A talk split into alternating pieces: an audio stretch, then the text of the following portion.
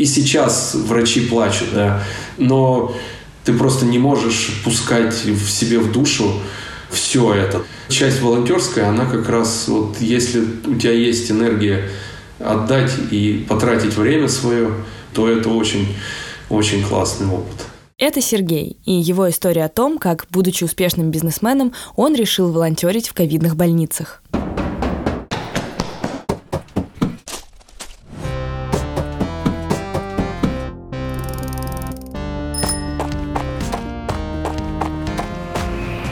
Привет!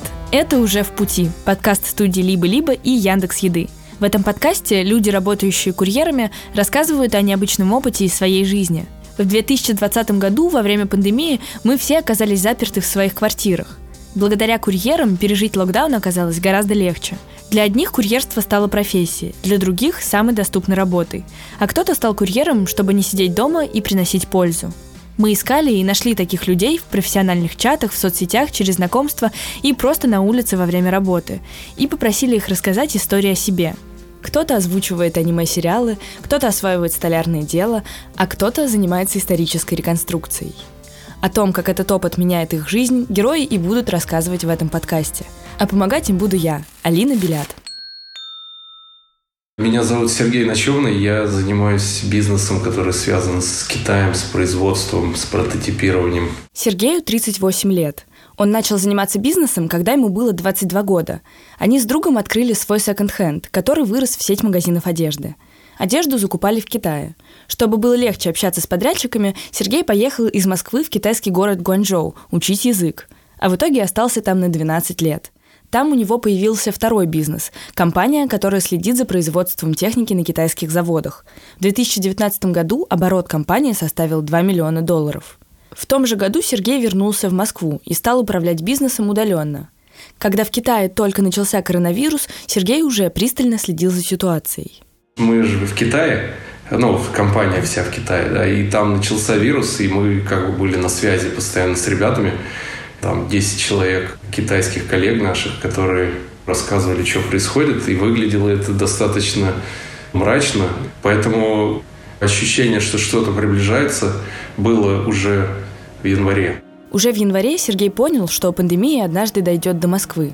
Тогда он начал морально готовиться и думать, как реагировать на наступающую ковидную реальность. И когда в конце марта в Москве объявили жесткие карантинные меры, Сергей уже знал, как ему поступить. В тот же день он пошел устраиваться на работу курьером. Но это какой-то был мой такой внутренний ответ. Мне казалось, что да, сейчас все закроется, надо что-то для себя предпринять и как бы представить всякие худшие варианты, в том числе связанные с отсутствием работы. Потому что я не знаю, помните вы или нет, но ощущение такое было очень странное. Ну, может, я так ощущал, как будто волна какая-то накатывает сейчас, что-то будет непонятное. Это и правда было очень тревожное время. В Москве людям запретили выходить на улицы без пропуска, у многих начались проблемы с работой. Никто не понимал, как долго придется жить в новых условиях. И вот в это время Сергей уже получал желтую курьерскую форму и собирался на свой первый в жизни заказ. Перед выходом из дома он написал в Фейсбуке пост о том, что теперь он развозит заказы в Яндекс Еде. Для меня важна физическая активность и отдых от сумасшедшего онлайн-потока в надвигающейся на город растерянности. И, возможно, работа курьером – хороший первый шаг в попытке осмыслить происходящее и посмотреть на жизнь с другого ракурса. И да, я знаю, что такое онлайн-обучение, Netflix, YouTube, уборка квартиры, йога, разбор фотографий на смартфоне, чтение толстых книг, конфколы в зуме. Но сегодня слоты от 4 часов утром и вечером, бесплатная ярко-желтая одежда и сумка. Накопить на мечту. Ха, я пешен в районе Белорусской, если что.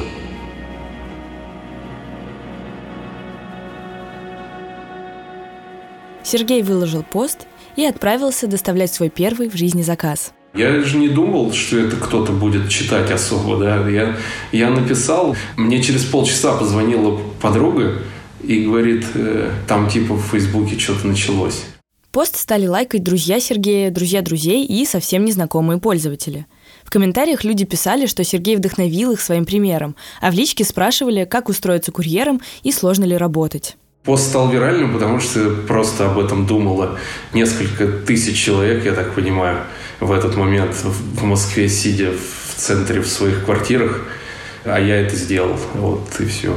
До начала пандемии многие предвзято относились к работе курьера. Казалось, что это вариант совсем уж на крайний случай. Но с самого начала карантина ситуация изменилась. Люди либо сильно потеряли в зарплате, либо лишились работы. Мысль пойти в курьеры возникала у многих, но из-за стереотипов вокруг профессии люди не решались. А Сергей решился, и именно поэтому его пост нашел такой отклик. Проработал я, наверное, чуть меньше месяца. А, но опять же, я работал не каждый день и там по 3-5 часов. В конце уже там а, снег подтаял и весна началась, и можно было уже на этих городских байках ездить. Когда Сергей устроился курьером, коронавирусом в России заболело 2000 человек. А через три недели заболевших было уже 53 тысячи. К этому времени Сергей доказал себе, что он может приспособиться к любым обстоятельствам. Вопрос, как зарабатывать деньги в чрезвычайных условиях, его перестал волновать. А вот ситуация с ковидом его тревожила все больше – и он решил, что хочет принять участие в борьбе с коронавирусом. Ну, мне просто хотелось как-то помочь, поучаствовать в этой ситуации. Она же хуже становилась. Там уже больницы, все эти дела, да. И я в какой-то момент, я не помню, когда мне пришла идея, что, о, может мне попробовать волонтером работать. Я начал просто в Фейсбуке искать и нашел там сначала одного человека написал. В коммунарку я хотел. Не знаю почему. Ну, наверное, потому что везде это звучало, и, и плюс там было движение волонтерское. Сергей нашел кураторов этого волонтерского движения в Фейсбуке, написал им и так попал в коммунарку, самую большую больницу для коронавирусных пациентов. Он хотел быть полезным и оказывать помощь непосредственно зараженным, но его определили в зеленую зону. Это корпус, в котором не было пациентов. Там решались административные вопросы. А на такую работу Сергей не был настроен. Я что-то ожидал такого, э, какой-то борьбы там героической, еще что-то. Я пришел, а оказалось, что там динамика работы не соответствует моей прыти. Вот, и я так расстроенно сидел, а Алла, наш координатор, она была расстроена, что я расстроен, и старалась мне какую-то работу подсунуть. А работа была скучной и рутинной. Отвечать на звонки, оформлять бумажки. Отвечали на телефон отдела кадров – Потом, ну, со временем там уже так, ну, было чем заняться.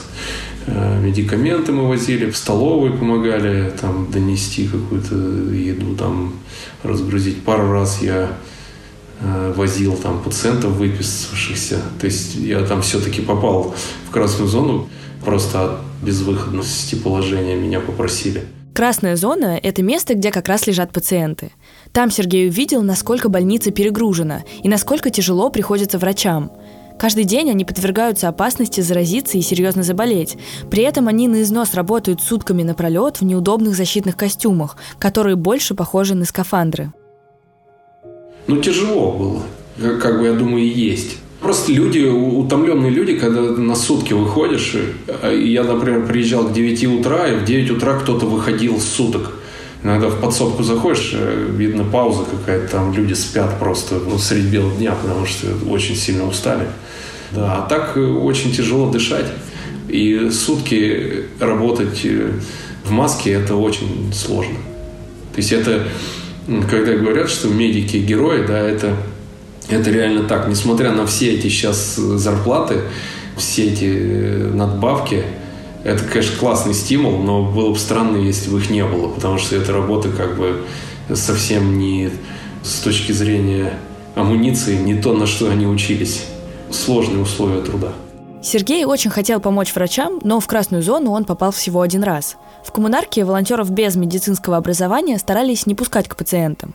Тогда Сергей решил перейти в 52-ю больницу, еще один крупный центр по борьбе с коронавирусом в Москве.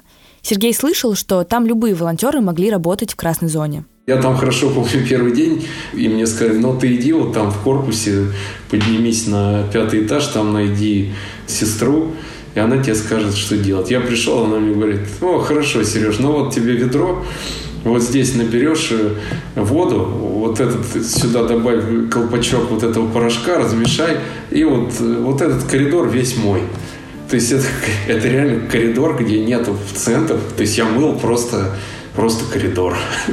вот, 4 часа, страшная жара. И... Но при этом я как бы нормально себя чувствовал. Я думал, ну я же хотел физическую работу, но значит вот, вот она. И, э, наверное, это нужно делать, раз мне сказали это делать. Э, кто-то, если не я, то кто-то из сотрудников, значит, будет отвлекаться на это. Ну, то есть вот э, так это было. А потом вот я попал в, во внешнюю транспортировку мы как раз занимались тем, что те, кто выздоровел, но не может самостоятельно передвигаться, мы отвозили домой. Не на скорой помощи, а на таких машин медслужбы.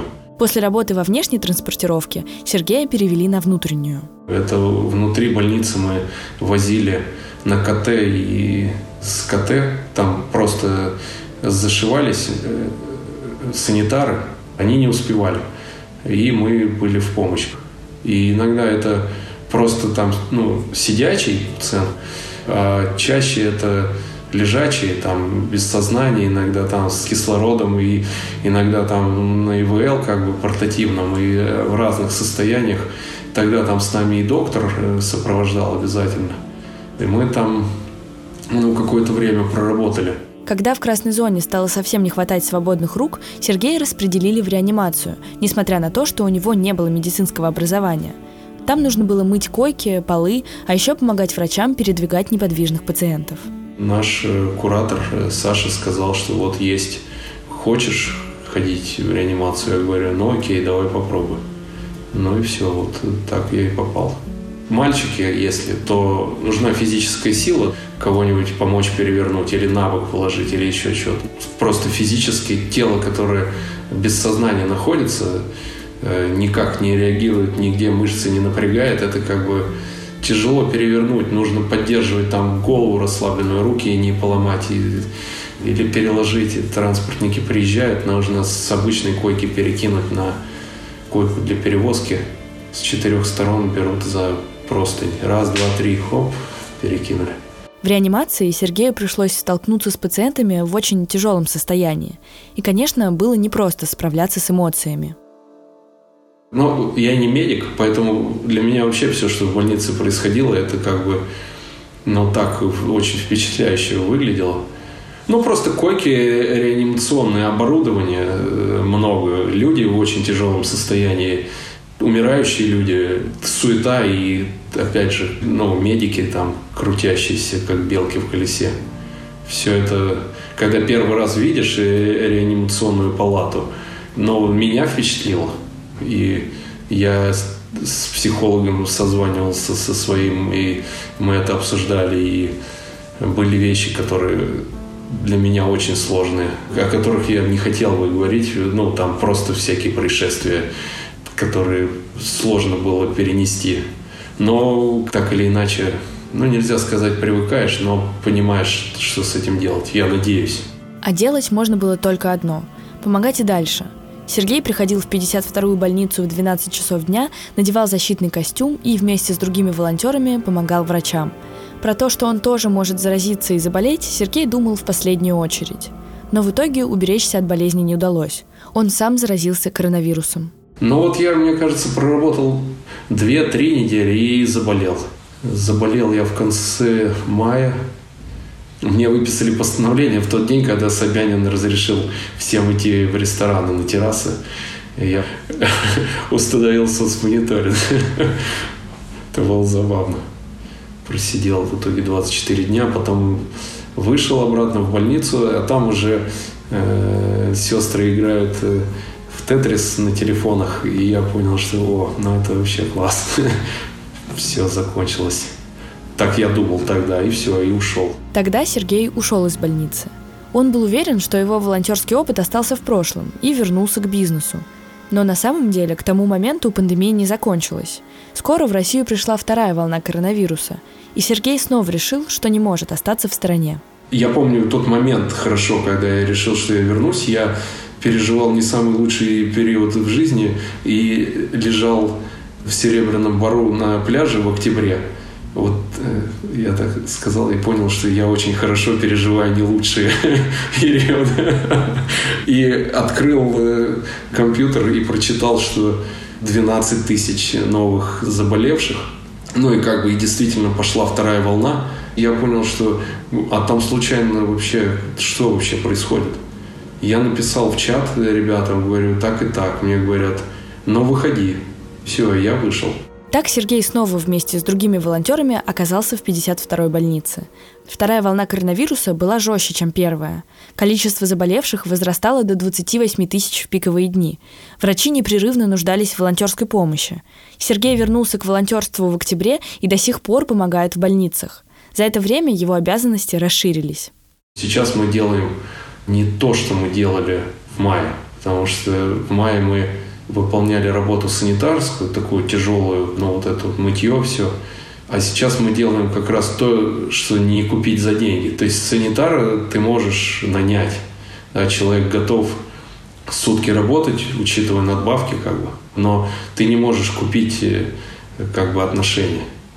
Вот как раз волонтерская работа, она хороша тем, что у тебя как бы нету никакого материального вознаграждения, и единственная твоя мотивация – это ну, просто помочь человеку, и все. Сейчас Сергей помогает пациентам с гигиеническими процедурами, расчесывает им волосы, стрижет ногти, чистит зубы. Это не влияет на то, поправится ли больной от коронавируса, но это то, что помогает людям чувствовать себя комфортнее. Ну, в общем, все, что человеку позволяет чуть почувствовать себя ну, в каких-то привычных условиях. Потом большая часть – это коммуникация с родственниками, потому что в реанимации не разрешены телефоны. Мы созваниваем, используя наши телефоны, звоним родным, близким, чтобы они узнали, что человек услышали друг друга. Потому что одно дело там сухие сводки врачей, другое дело услышать голос, спросить там, поддержать как-то. Э, это важная часть. Э, что еще? Промывкой носов мы занимаемся тоже потому что кислород подает, он очень сильно сушит, там корки образуются, кровь и сгустки такие. Ну, опять же, важная часть – это просто общение. Да, спросить, как дела, послушать, э, просто как-то поддержать и такие вещи. Сергей подробно рассказывает о своей волонтерской работе у себя в Фейсбуке. До того самого поста про свой первый курьерский опыт он не старался как-то специально вести свою страницу. Но после того, как однажды ему удалось вдохновить людей, он стал активно рассказывать о том, что занимает его мысли.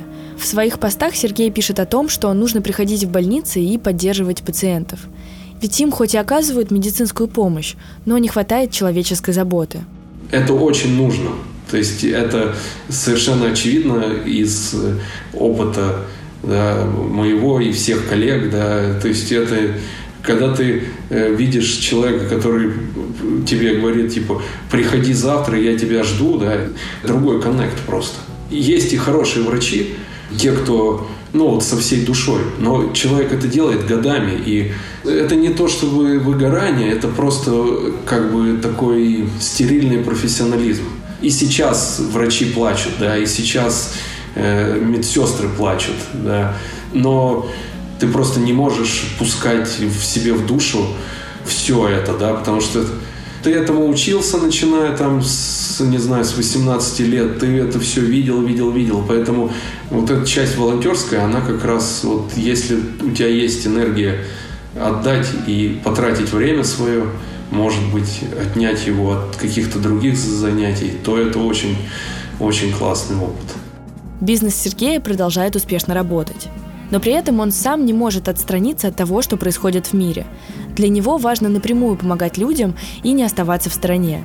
И сначала через курьерскую работу, а теперь и через волонтерство ему эту потребность удается реализовать. Просто это э, для меня, я понял, самый логичный способ э, существования – это вот такая прямая помощь людям, потому что это дает э, ну, мне такой, такой реальный кайф, коннект с человеком. И поэтому, если раньше я думал, как я, может быть, системе общества помогаю, да, там врачи зашиваются, мы помогаем, то сейчас я больше как-то на человеке сфокусирован.